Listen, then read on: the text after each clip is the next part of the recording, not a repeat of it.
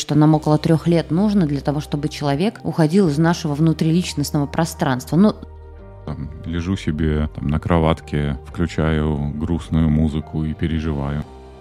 Получать объятия. Это только, это только мужик так мог сказать, вот понимаешь? Вообще сцикотно выходить на взрослый разговор, сцикотно принимать решение и смотреть другому человеку в глаза. Трусость э, вообще никто не отменял. Вы люди или мы люди, дебилы. Разговорчики по Фрейду. Подкаст психологов. Женская и мужская позиции. Все, как мы любим. О важном по делу. Про это, но совсем не о том. Давайте вместе поговорим о том, что интересно. Добрый день, наши слушатели подкаста «Разговорчики по Фрейду». С вами психоактивисты Арсений Володько и Вероника Дорингер. Всем привет. Сегодняшняя тема нашего подкаста – про развод. Ну и про расставание как таковое, да, потому что можно быть и не в отношениях. Можно развестись, не будучи э, женатым или замужней женщиной. Да. Я увидела две такие большие группы вопросов. А, одна связана с тем, как быть с детьми, когда люди разводятся. А вторая, а, ну, второй такой блок вопросов, как быть самому, как переживать этот процесс – Э, там, когда уже ставить точку в отношениях. Не знаю, как ты, но я бы сегодня, ну, выбрала бы вот как раз-таки аспект, э, связанный с тем, как проживать взрослым людям развод и расставание, потому что при правильном проживании э, расставания между взрослыми это будет сказываться на отношениях с детьми, на том, как детям быть в этом процессе. Я бы сегодня уделила время этой теме, а может быть, следующий подкаст мы бы записали ну, конкретно, э, что можно делать родителям, ну, какие-то рекомендации. Вот, потому что тема объемная, мне кажется, все не ухватить. Дорогие слушатели, спасибо, что в нашем телеграм-канале задаете вопросы. И, по-моему, это у нас же первый такой опыт был, когда мы сначала анонсировали тему, а люди начали задавать и комментировать, что бы они хотели услышать. Так что все остальные э, наши слушатели, если хотите как-то подключаться, задавать вопросы влиять на тематику подкаста, подписывайтесь на наш телеграм-канал, который находится по ссылке в описании к каждому эпизоду. Слушай, ну я начала бы с того, что э, с песни Аллы Борисовны Пугачевой э, «Расставание. Маленькая смерть». И вообще я бы э, сказала, что быть в отношениях э, – это э, всегда учитывать возможность того, что эти отношения могут завершиться. Ну, все же думают, что с ними это никогда не произойдет, или они должны стать тем счастливым исключением, когда, вступая в отношения, эти отношения продлятся бесконечно долго. Хотя, как я уже говорил в каком-то подкасте, вся статистика говорит об обратном. Все отношения рано либо поздно заканчиваются. Можно найти какие-то счастливые исключения, где, например, люди ну, в юном возрасте, может быть, в, школе познакомились, э, начали встречаться, потом поженились и отметили золотую свадьбу, значит, куча там внуков и прочие дела. Но такие случаи, если искать, то придется очень сильно постараться. И, как говорится, ноги до жопы сотрешь. Ты так немножко звучишь для меня, знаешь, как будто ты говоришь о том, что, ну, вы люди или мы люди, дебилы.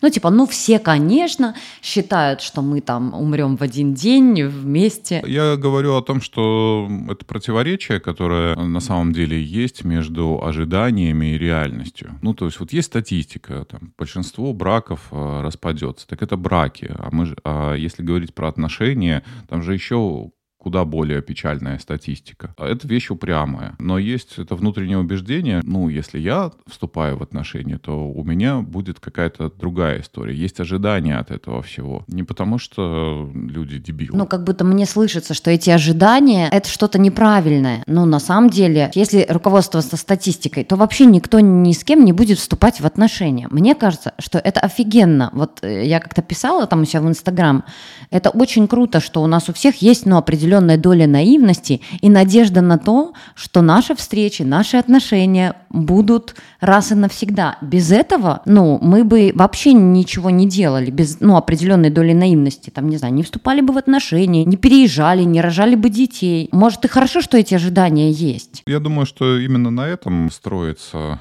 большинство пар как раз а, на этой, как ты назвала, наивности и на этих ожиданиях. Потому что если бы мы все были такими сухими циниками с циферками э, статистическими в кармашке э, у каждого из нас, то хрена с два угу. я бы пошел на эти там, не знаю, свидания или э, какие-то продолжительные отношения, потому что, да, смысл какой, все равно закончится. Да, но э, тебе не кажется, что есть сейчас перекос какой-то в сторону того, что мы действительно становимся более циничными, не знаю, скептичными, как раз-таки утрачиваем эту долю наивности? Мне кажется, есть э, какие-то, как всегда, полюса. Э, может быть, есть какая-то группа совсем скептиков, есть какая-то э, группа абсолютных романтиков, ну а, как всегда, большинство находится где-то посерединке. Ну, я что-то подумала, какая тенденция, например, там среди моих клиентов, кто не в отношениях и кто в отношениях. Так сразу не скажу, может быть, действительно поровну. Надо посчитать стало интересно. Ну, по моим ощущениям, у всех какие-то положительные ожидания от будущих отношений, даже тех отношений, которых нет. Тебе не приходят люди, которым страшно, что вступать в отношения, потому что есть опыт прошлых отношений или есть опыт уже расставаний, и люди утрачивают веру в возможность э, там какой-то еще близости, возможность встретить э, свою любовь, не знаю. Были такие, скорее, в настоящее время не наблюдаю. Просто у меня достаточное количество таких клиентов. Мне кажется, действительно страх и как раз-таки вот этот опыт непроживания расставания, он потом очень сильно стопорит э, возможность вступать в какие-то другие отношения. Ну вот, кстати, ты сказала про маленькую смерть. И я думаю, что с одной стороны, это метафора, с другой стороны, это же вот тоже те же самые пресловутые э, нейронные связи. Да, когда мы вступаем в отношения, mm-hmm. мы прорастаем э, этими связями с другим человеком, ну, эмоционально имеется в виду. Эмоционально какие-то события, ну, как-то нас начинает все, да, привязанность начинает формироваться. И когда отношения заканчиваются, то нейронные связи, они же остаются — и требуется время для того, чтобы они тоже разрушились, а, для того, чтобы они прекратили свое существование. Если это были какие-то какой-то положительный опыт отношений,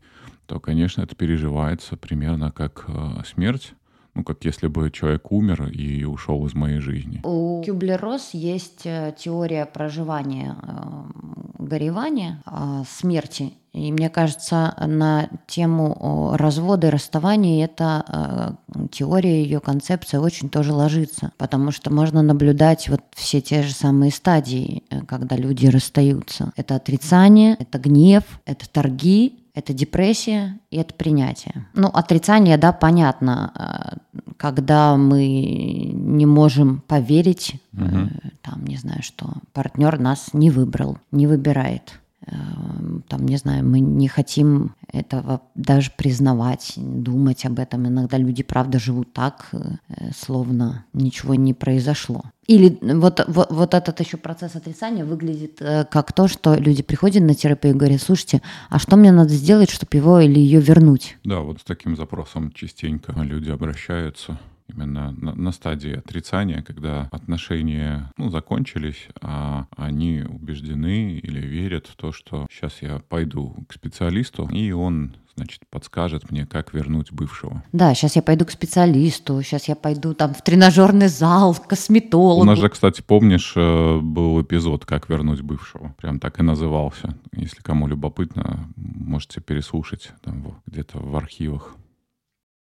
Да, это и есть стадия отрицания, что сейчас вот я что-то сделаю такое, и мой партнер э, ко мне вернется. На этой стадии, как и на любой стадии, э, можно застрять достаточно долго. Э, застревание, оно увеличивает этот процесс горевания. Вообще считается, что нужен год, четыре смены сезона, чтобы прожить там без человека, отмечать какие-то праздники, уже дни рождения без него, и встречаться с друзьями или там, не знаю, ездить в какие-то города. Э, вот. Э, отрицание затягивает этот процесс потому что ну, фокус внимания направлен не на то, чтобы, что, чтобы себе как-то помочь э, проживать расставание, а как раз-таки на то, чтобы сделать, чтобы вернуть партнера. Следующая стадия, ну, это злость и агрессия. А, вот на этой стадии застревания как раз-таки могут страдать дети. Не буду сейчас, наверное, подробно разворачивать, да. Торги – это когда вернись ко мне, я исправлюсь, изменюсь, э, давай, не знаю, поговорим, давай попробуем что-то еще. Потом наступает стадия депрессии, когда я все же уже принимаю, я не отрицаю, что это произошло, и позволяю себе проживать вот, вот до этой стадии очень э, как-то люди боятся доходить, потому что это одна из самых тяжелых стадий. Действительно, мы там соприкасаемся с болью, мы там соприкасаемся с печалью, с одиночеством, и только э, проживая эти чувства, э, не мешая себе горевать, мы можем выйти на стадию принятия. Да, и на любой из этих стадий можно так застрять во времени, и весь этот процесс может растянуться также во времени. Да, если как-то не позволять себе э, те переживания, сейчас у нас, наверное, там появились бы вопросы, что значит позволять себе переживания.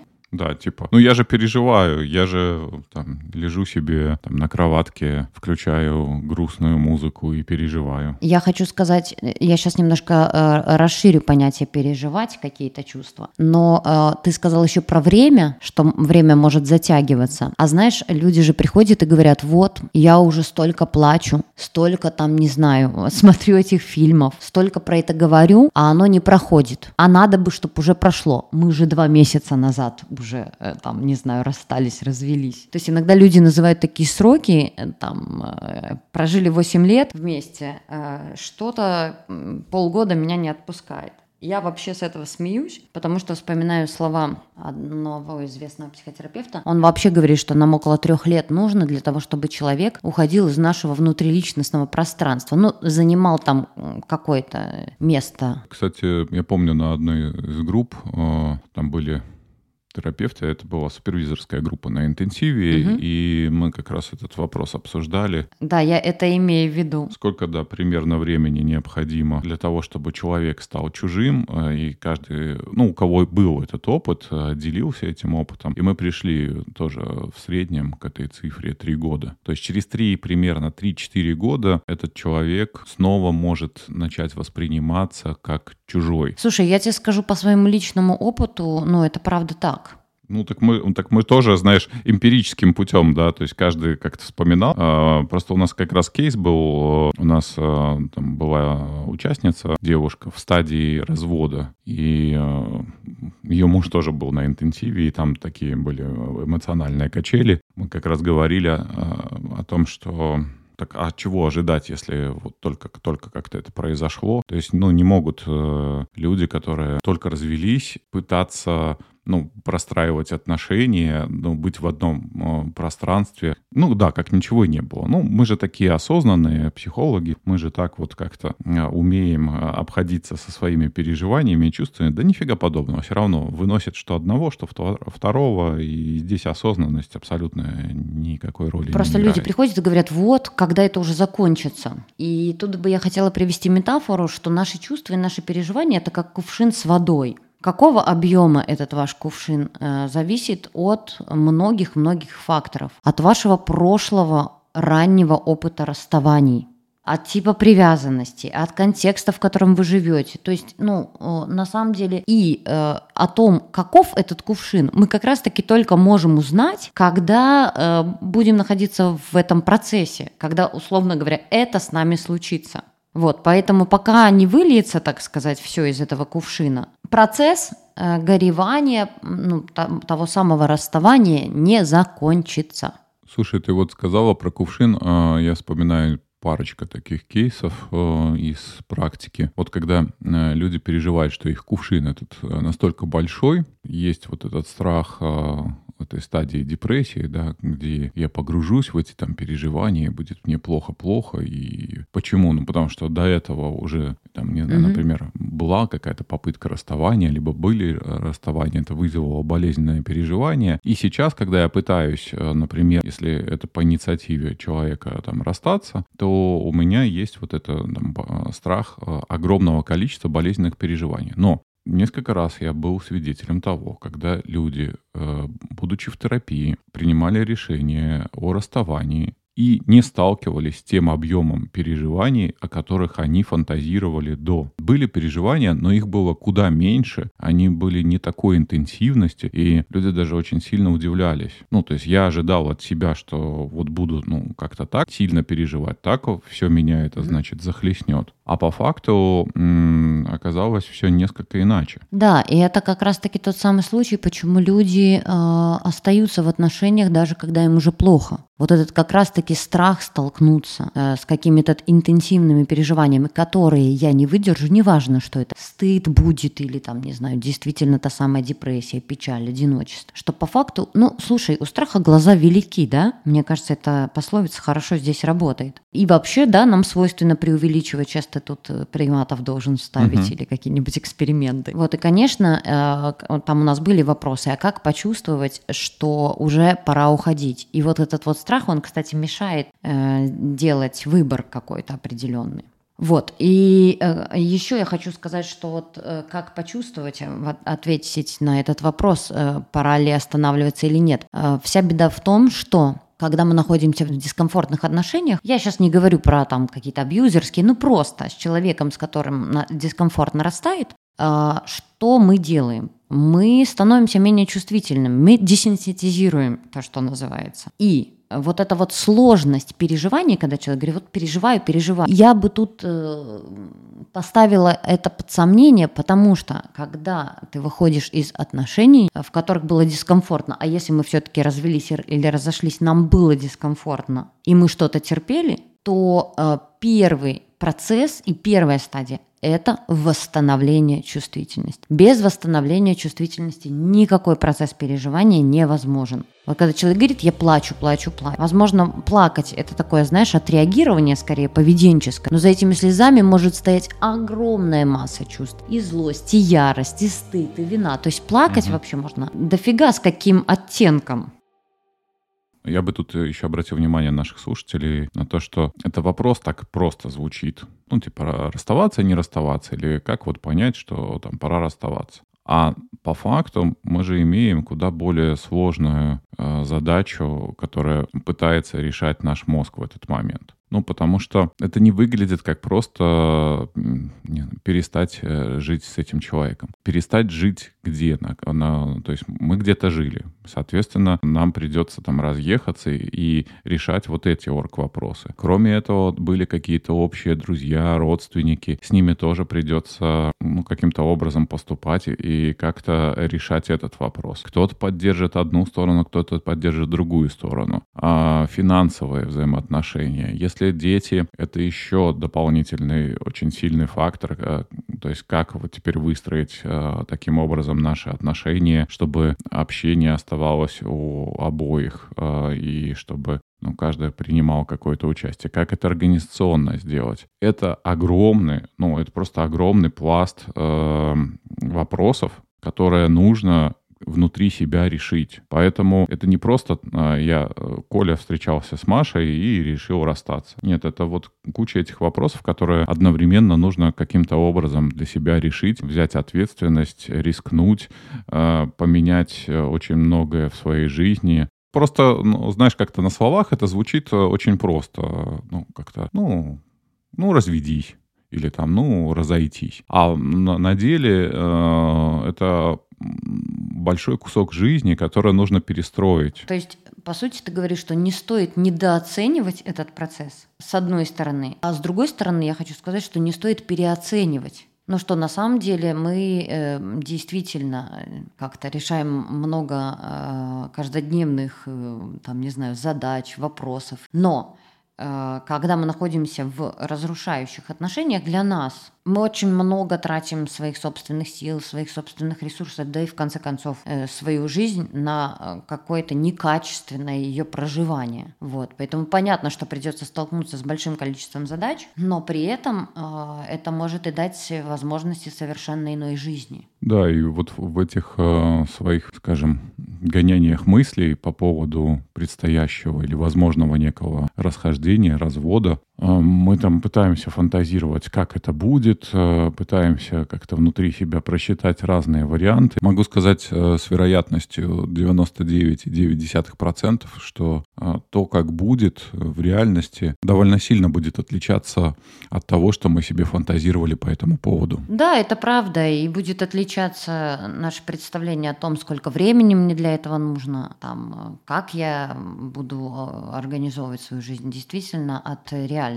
Ну да, нам хочется простроить внутри эту модель будущего, как бы мы ее там не простраивали, что бы мы там не учитывали, а все равно эта реальность будет отличаться от этой модели. И тогда, мне кажется, если уж решается э, там один из партнеров на этот шаг. Кстати, я хотела сказать, что в этой стороне, э, в, в этом же процессе есть две стороны. Э, те, кого оставляет, тот, кто оставляет. Не знаю, как у тебя, у меня есть опыт проживания, там, нахождения на одном берегу и на другом. И на одном и на другом это правда очень разные процессы и разные переживания. И поэтому, ну, действительно, для, если уж э, там кто-то собирается этот шаг совершить, то, мне кажется, лучшее, что мы можем для этого сделать, это, правда, заручиться поддержкой других людей. И вот уж если говорить про проживание чувств, то проживание э, без других людей ну, невозможно, потому что любое проживание, оно э,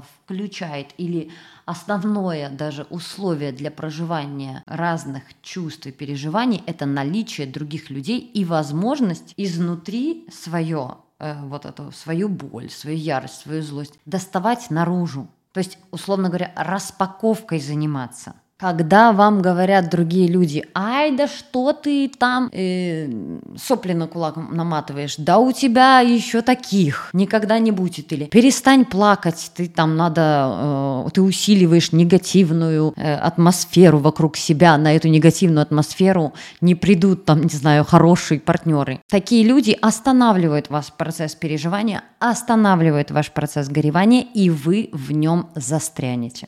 Если вы принимаете такое серьезное решение, моя вам рекомендация, совет, заручитесь поддержкой людей, организуйте ее себе для того, чтобы и именно таких людей, с кем вы сможете свое горевание проживать, распаковывать все те чувства, которые будут э, появляться. А чувства будут разные в зависимости от того, с какой стороны вы оказались. На где их столько набрать, э, этих чувствительных, обладающих временем, терпением людей. Близкие друзья, number one. И это тоже э, интересный момент, когда вы столкнетесь, что вы находились в отношениях и за годы отношений растеряли всех э, близких э, друзей и остались совершенно один на один. Это такой ну, вызов и какой-то очень хороший вызов. У вас появится шанс, потеряв одного человека, приобрести много других людей может быть, э, не менее важных в вашей жизни. Вот.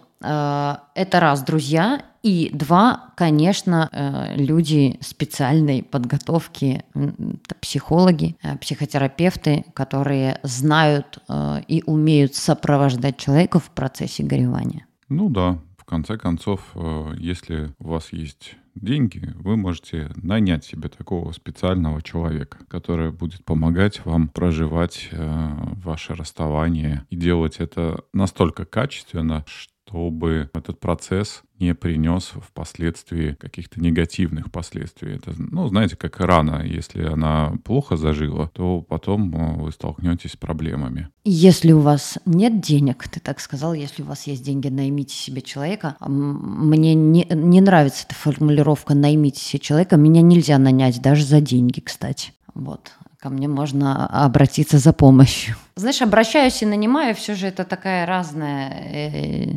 звучание, риторика и смысл для меня, поэтому мне кажется, вот надо начинать с того, чтобы культуру воспитывать, э, культуру похода к специалистам, помогающих профессий. Все хорошо. Нас не, нельзя нанять, мы не наемники, но к нам можно обратиться. А если есть какие-то, ну, действительно там сложности и невозможно пока обратиться за помощью к специалисту, то есть разные группы поддержки, есть разные, там, не знаю, уже, слава богу, чаты, там, социальные какие-то организаций, где э, есть помощь психолога, телефоны доверия, горячей линии. В общем, э, на самом деле мы так сейчас немножко зашучиваем, но э, там развод э, может вызывать очень сильные реакции людей, вплоть там, там, до суицидальных тенденций. Поэтому, э, пожалуйста, позаботьтесь в этом месте о себе, чтобы не остаться в этом процессе одному.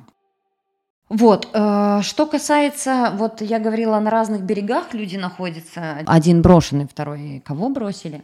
Я хочу сказать, что э, и то, и то место ни хера не сладкое. Ну, в том смысле, что, э, да, когда мы уходим из отношений, там, не знаю, с человеком, с которым нам было плохо, конечно, нам, ну, у нас появляется вот это ощущение радости, ощущение свободы, но Вместе с тем к этой радости и свободе примешивается такое непростое чувство, как чувство вины.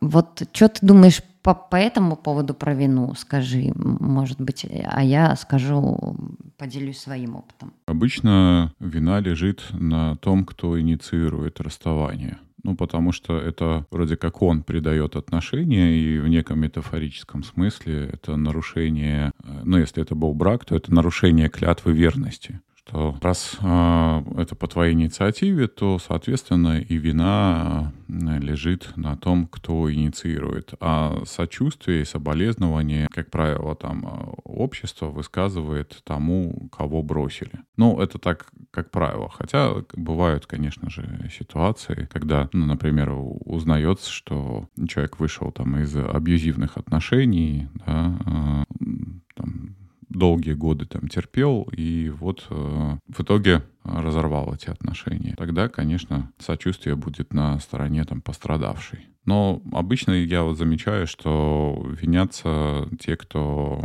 принял решение расходиться. Такая бессознательная вина. Правильно ли я тебя понимаю, что есть жертва, да, есть палач? Ну вот сразу автоматически распределяются роли. Ты причинил мне боль? Мы же договорились встречаться, мы же договорились или вообще проговаривали про вечную любовь, а ты сейчас вот такая скотина, значит, бросаешь меня, объявляешь я буду страдать, а ты там, значит, пойдешь куда-то. Хотя, а, когда, опять же, люди принимают решения, они же, там, ну, ну, так, по наблюдениям, не в припрыжку убегают из этих отношений радостные. Нет, они также переживают. Знаешь, я вот этот момент хотела бы отметить. Дорогие мои люди, э, поверьте мне, ко мне приходят люди с разных берегов. И я точно могу сказать, что иногда вы совершенно ну, не имеете ни малейшего понятия о том, что переживает другой человек. Вот знаешь, там мне клиенты говорят, вот, после там развода э, я переживаю, мне нет жизни, мне так тяжело, а мой партнер хоп и такой вот там, не знаю, радостный, э, счастливый, э, и, у, у него там новая жизнь и так далее. Иногда за этой картинкой действительно э, стоят очень э, ну, непростые переживания и с другой стороны. Вот знаешь, как сейчас говорят там, кто что-то не постит, тот, значит, там, тому плевать. Вот э, про про войну, кто э, не, не делает какие-то там, не убивается, заявления. не заявления, да, ему там плевать. Ну, вы не знаете, э, каково другому человеку, как другой человек переживает то или иное событие. А что ты хотела по поводу вины сказать? Про вину скажу, что некоторые люди так боятся быть виноватыми, да, перед там детьми своими, там, перед партнерами, перед родителями, друзьями, что действительно мучаются и остаются в отношениях. И это то, что называется невротической виной. Ну, появляется в этом месте невроз. Я несчастный, но меня удерживает вина. Вина – это вообще такая веревка для отношений. Я очень много лет очень много лет. Очень много лет. Вот. Ну, если... Э, звучит, как будто мне сто лет, э, знаешь, но я действительно, это был не год, не два, и это было даже не пять. Я мучилась чувством вины о том, что там, я разрушила отношения, причинила другому человеку боль. Я отпихивалась это там осознанно, неосознанно. А потом на какой-то из групп э, у меня была э, вообще по какому-то другому поводу целительная работа, и мне так рассказали или дали вот там почувствовать, увидеть, понять чуть шире вот это чувство вины. Вина бывает эмпатическая. То, что мы испытываем вину перед другим человеком, а, говорит о том, что нам не безразлично, что этот человек нам дорог. И испытывать вину в таком контексте вообще про человечность, про то, что там я не психопат, про то, что мне не безразлично, что я действительно разрушил или обидел, там, не знаю, другого человека, и это как-то может повлиять на его жизнь. Ну да, то, что я причинил ему страдания, и я могу себе представить э, его переживания, могу представить его страдания, и по этой причине у меня возникает чувство вины что я делаю другому больно. И эмпатическая вина отличается от невротической в том, что в невротической вине только я ответственен за то, что произошло. А в эмпатической вине есть вот это понимание, что э, да, это был мой выбор, и я испытываю за это э, там вину, и хорошо, что я испытываю. Но этот выбор э, на э, там этот выбор повлияло много разных факторов, и в том числе другой mm-hmm. человек.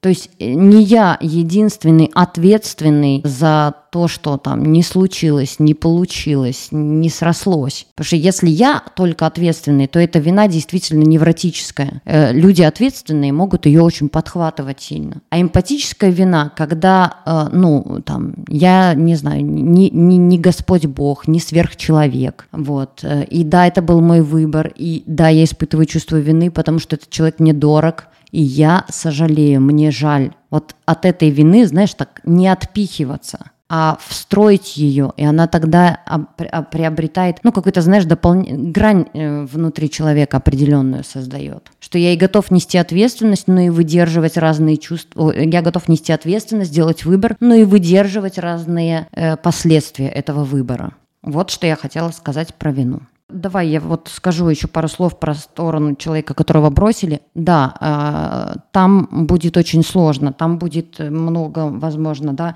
и ужаса, и стыда, и грусти, и гнева, ярости, унижения, много всего. И просевшая самооценка. Просевшая самооценка как следствие, да. Потому что, знаешь, у нас вот это и внешняя потеря, мы теряем человека, и внутренняя потеря, то, что, да, нарциссическая такая. То есть мы действительно э, теряем э, часть своей самооценки, когда нас оставляют, когда нас покидают. Вот эти вот мысли, а что со мной не так, а в чем мне надо измениться. И с этим можно э, как-то работать наращиванием нового отношения к себе. Да, правда, придется себя восстанавливать, но это восстановление такое очень э, важное и ценное. Объясню почему. Вот условно говоря, там, где есть травма, там всегда есть э, ну, ресурс. Не знаю, получив э, отказ, отвержение от, там, от одного человека, у нас появляется шанс э, встретить других людей. Может быть, нам нужно будет там чему-то новому учиться, безусловно, чему-то, потому что жить в паре и жить там в монаде – это сильно разные вещи. И, конечно, это, э, как бы громко ни звучало, но мы открываем э, нового и знакомимся с новым собой,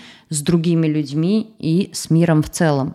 И тут самое главное, вот знаете, вот эта стадия депрессии, она делает наше восприятие тоннельным. Нам кажется, только этот человек, э, только с ним, возможно, была жизнь, э, там больше ничего хорошего у меня в жизни не будет, все закончилось. Вот такие депрессивные переживания, они сужают э, восприятие мира. И здесь очень важно удерживаться в полюсе, что мир больше, чем я, что я больше, чем мои переживания, что эти переживания когда-нибудь закончатся как заканчивается все, и э, у меня появится шанс э, как-то пожить как, какую-то совершенно, возможно, иную жизнь. Вот, поэтому, э, если вы вот в этом полюсе э, оставленности, э, то поверьте, оттуда, знаете, упав, можно выйти не с пустыми руками. А вот так можно упасть, разбить коленки, но увидеть, что у тебя золото под ногами. Вот, ну, наверное, а, я бы хотела, конечно, еще затронуть контекст, как люди из отношений, не проживая потерю, а, вскакивают в другие отношения. Слушай, ну, есть, есть же такой э, как народный метод, клин клином вышибают. И э, иногда люди для того, чтобы пережить отношения, могут вступить э, быстренько в новые отношения. Слушай, ну этот способ как-то и рабочий, и нерабочий одновременно. А, потому что для, для какой-то, скажем так, категории людей а, он вполне может подойти. А, для ну, какой, да? Но эта категория, наверное, ну, достаточно, да, достаточно понимающая вообще про, достаточно рефлексирующая которая понимает, что, ну да, мне там, грубо говоря, мне сейчас нужно там отогреться, да, мне нужно отвлечься, и мне нужно найти человека, согласного на эту роль.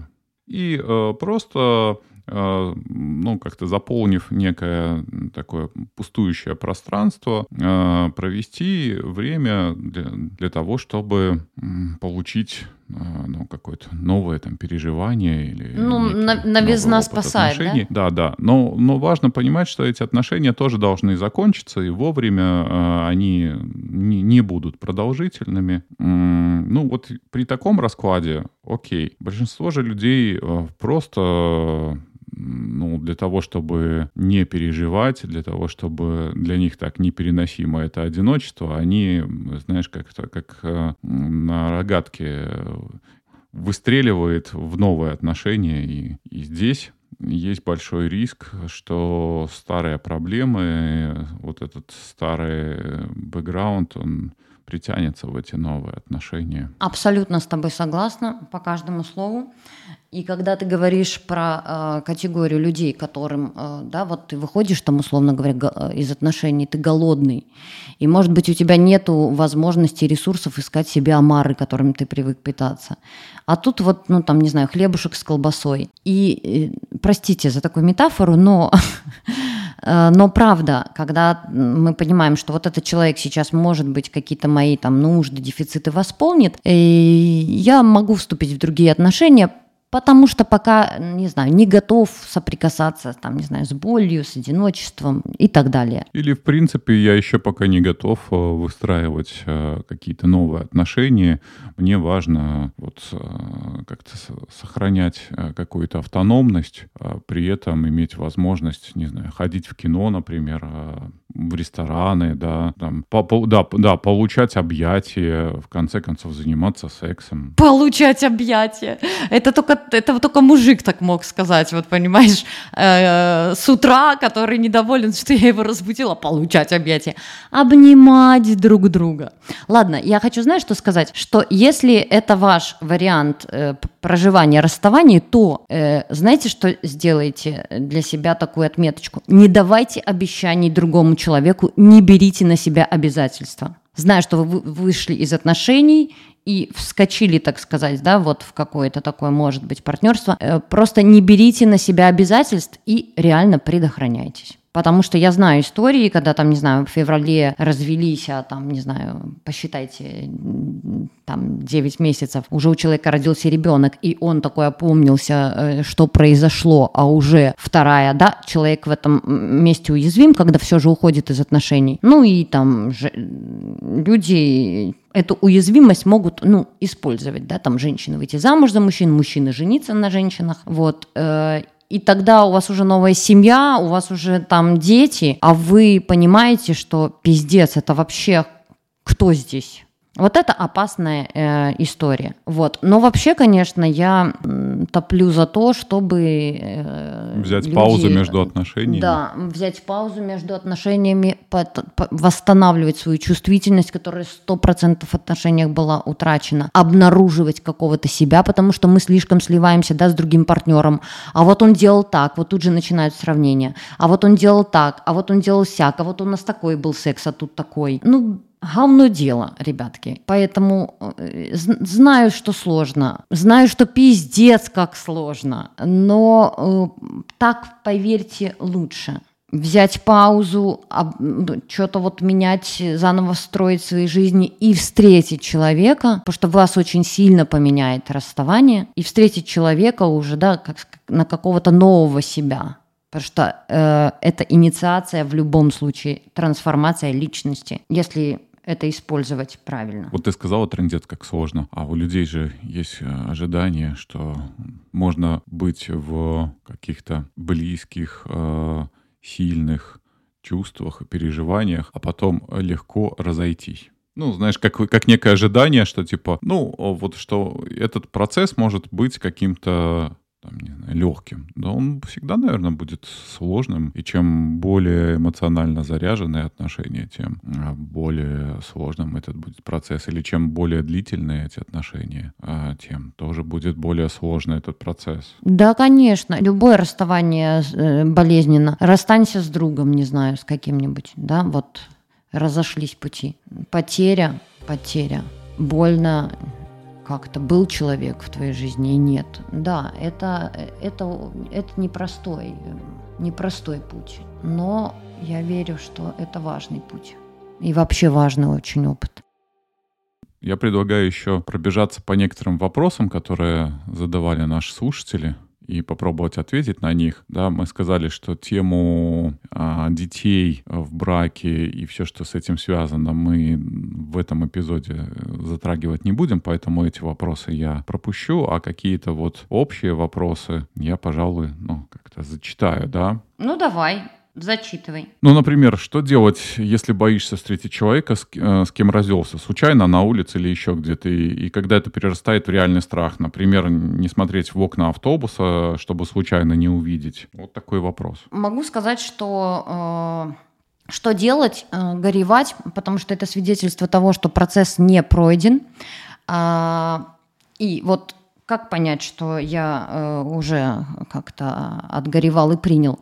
Когда у нас по отношению к нашему партнеру появляется благодарность. До тех пор, пока я, ее нет, я сейчас не говорю про абьюзивные отношения, э, да, э, а просто когда люди расстаются, все-таки жили вместе, там и дети были, были было же что-то общее, было же что-то, что связывало. Э, вот э, что делать? Э, разворачивать процесс, который на каком-то этапе был остановлен. Ну, может, у тебя какой-то другой ответ. А я думаю, что чем больше вы стараетесь избегать, э, тем более навязчивой становится эта мысль. Вообще попытка, э, ну, как-то проконтролировать свои мысли, Э, попытка проконтролировать ситуацию, она вызывает много напряжения. Э, и вот от того, что вы думаете, как бы это избежать, от того, что вы очень много фантазируете, представляете, как это будет, это как раз и создает это напряжение и ну, начинает ухудшать вот ваше ежедневное качество жизни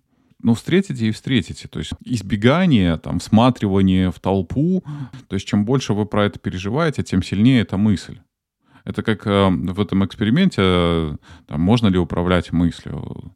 Вот возьмите и сейчас э, не, там, в течение минуты не думайте о белой хромой обезьяне. Вот в течение минуты не думать о белой хромой обезьяне. И вы заметите, что вы все время начнете думать именно про эту белую хромую обезьяну. То есть чем больше вы себя ну, как-то накручиваете, тем сильнее эта мысль. Поэтому живите, как живется.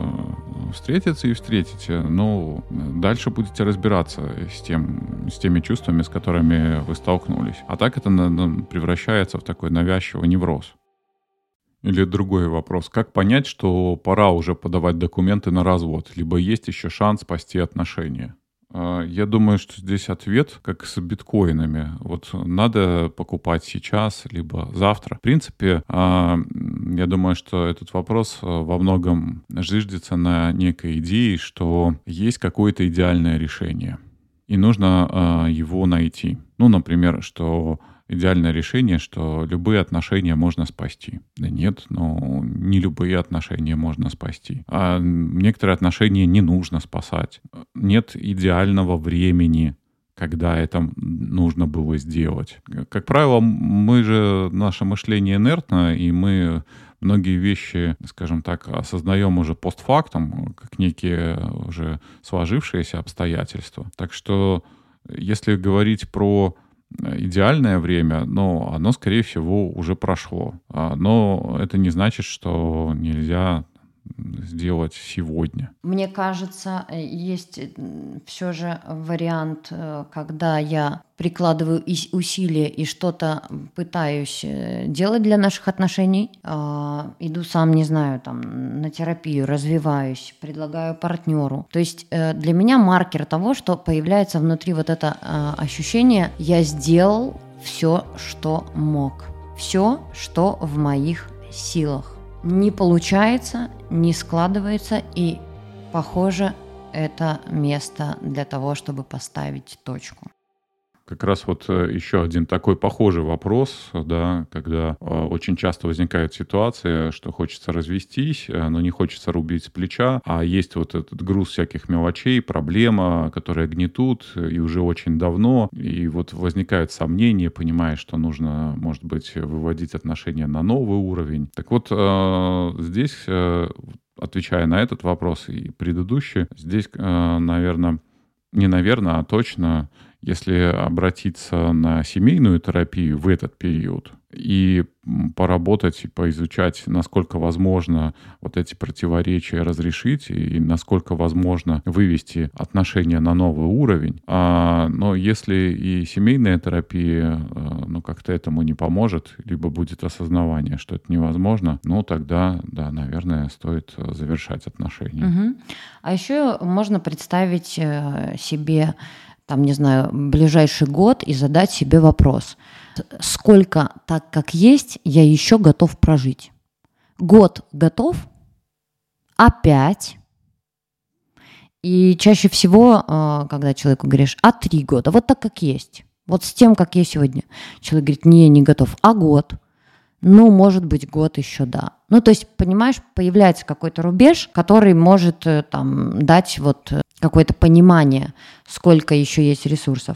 Какое-то важное место, когда мы смотрим на другого человека и понимаем, что э, больше я от этого человека ничего не хочу. Мои потребности связаны там с другими людьми, э, с другими, не знаю, местами. Все. Ну, то есть, как только у нас заканчиваются потребности относительно другого человека, э, такие отношения можно считать э, оконченными. Другой вопрос.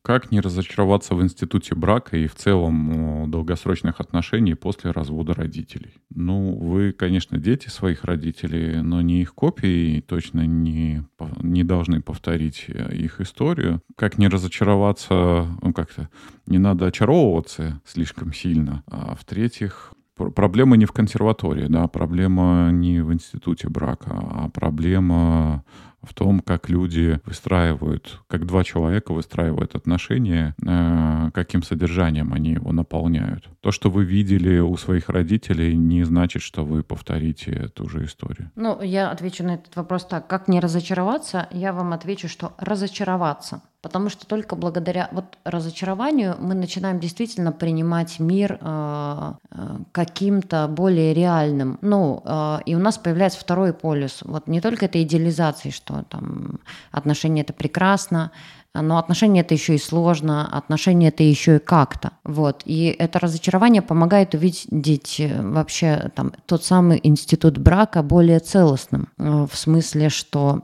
есть отношения, которые разрушаются, но есть и те, которые э, там продолжаются, счастливые, э, длительные и так далее. Ну, всегда есть что-то еще. И благодаря разочарованию мы можем это понимать, что это не так, как э, мы думали, но тоже как-то. Как это, мир сложный, э, там, не знаю, жить сейчас больно, но и еще как-то. Да, люди разводятся, но есть и еще что-то. Вот как раз в продолжении твоего комментария такой вопрос. Дружба после развода возможно или просто общение? Ведь э, все-таки не чужой человек. А если вот один хочет продолжить общение, а другой против, как быть? Ну, слушайте, если один э, против, э, а другой хочет, э, то это в любом случае тогда будет какое-то насилие. Ну, если один против. Да, то есть это важно уважать чувства другого человека. Да. Все-таки как дружба, так и желание общаться, проводить время, отношения строятся на обоюдном согласии. Поэтому, ну, второй имеет право не хотеть. Я, в принципе, а, скажем так, небольшой сторонник вот этой идеи, что а, ну, бывшие должны как-то дружить. Ну, то есть это может произойти, но должны, должно ли это происходить? Ну, на мой взгляд, нет. Ты сторонник тогда какой идеи? Блин, Это же зависит от конкретной ситуации. Там были дети, не были дети. С кем-то, наверное, можно поддерживать какие-то отношения, приятельствовать, с кем-то, может быть, дружить, а с кем-то, да, работать, а с кем-то оставаться родителями своим детям. Но это какие-то разные ситуации. Но не обязательно все должно заканчиваться дружбой. Иногда, знаешь, лучше как-то отношения, как, как в той пословице, умерла, так умерла. Ну, закончились и закончились, и все. Ну, иногда так лучше. Так лучше, что ты, в, как, в каком смысле, для чего? Ну, для, например, как минимум там для одной из сторон. А может и для обоих. Я э, хочу сказать, что жизнь очень э, широка, вариативна э, и гораздо больше, чем мы вообще о ней что-то понимаем. Может быть всякое. Может быть дружба, может быть не быть, можно остаться врагами, приятелями, в общем. Э, здорово э, все же, если людям удается остаться в уважительных отношениях относительно друг друга. Полностью соглашусь, что ну, хотелось бы, или как-то в идеале, чтобы э, достаточно уважения. Уважительного отношения — это тот минимум, на который стоит ориентироваться. А вот вопрос. Человек ушел молча, без объяснений, после 15 лет совместной жизни и брака. Как такое возможно? Почему? Где логика? Ну, то, что он ушел молча, и то, что было 15 лет брака, не значит, что внутри его не происходили какие-то процессы. То есть наверняка на протяжении, ну, возможно, длительного времени, возможно, даже не одного года эти процессы происходили, но вы этого не замечали. Где логика? Ну, мы живем не логикой, мы живем все-таки а, своими чувствами, эмоциями. Потому что если бы мы жили логикой, наше поведение бы можно было спокойно моделировать, любой искусственный интеллект э, предсказывал бы поведение любого человека. Но это не так. Мы все-таки а, в большей степени эмоциональные существа, нежели э, логические и рациональные. Поэтому здесь вопрос не логики, а чувств, а то, что ну, человек не проговорил, возможно, это как раз про то, э, скажем, качество, характеристику ваших отношений. Ну, что это было либо невозможно, либо насколько в принципе была близость. Я не соглашусь, что это характеристика отношений. Смотри, это же может быть, ну, там, отыгрывание, ну, либо агрессия, какая самая негалляционная форма агрессии? Это замолчать. Уйти, замолчать, проигнорировать. Это либо эта история, а, характеризующая, ну, там, скорее, там, человека другого, либо про, слушайте, давайте не списывать со счетов, что вообще сцикотно выходить на взрослый разговор, сцикотно принимать решение и смотреть другому человеку в глаза. Трусость э, вообще никто не отменял в, в отношениях двух людей, поэтому это может быть э, как раз-таки про этого человека. Но, я не знаю, мне хочется сказать, почему он так поступил, э, чего он хотел, чего он добивался. Это пустая трата вашего времени. Лучше задавайте вопросы, а чего я хочу, а что я чувствую в связи с этим, и э, ищите логику своей собственной жизни, а не разбирайтесь в логике этого человека. Вы будете тратить ресурсы и внимание не туда. Вот. Ушел и ушел сказала я, э, понимая, что, конечно, похоже, включаюсь таким полюсом э, ответной злости на такое, э, все же я это расцениваю как агрессивное поведение очень. Сочувствую вам, ну, мне жаль, но смещайте тогда фокус своего внимания полностью на себя и на свою жизнь. Какие вопросы задавать себе и супруге, чтобы понять, движемся мы вместе дальше или нет?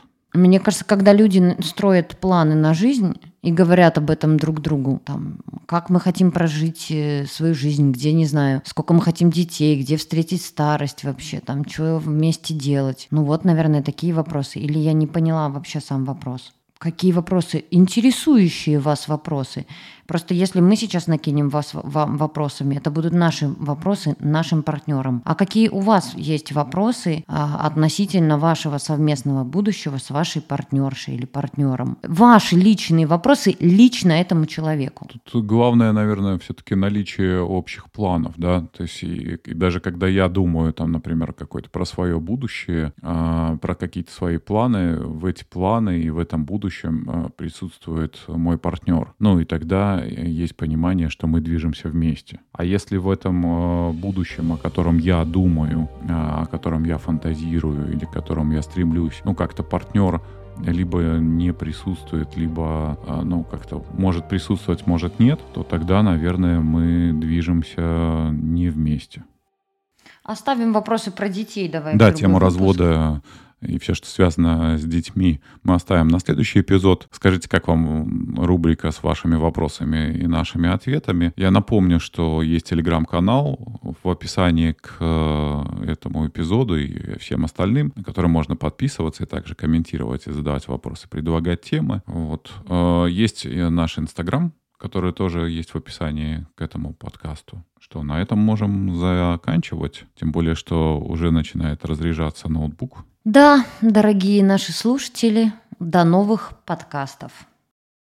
И помните, теряя другого человека, мы теряем не весь мир. Мир шире гораздо, чем один человек в нем. До новых встреч. Пока-пока. Пока-пока. Разговорчики по Фрейду. Подкаст психологов. Женская и мужская позиции. Все, как мы любим. О важном по делу. Про это, но совсем не о том. Давайте вместе поговорим о том, что интересно.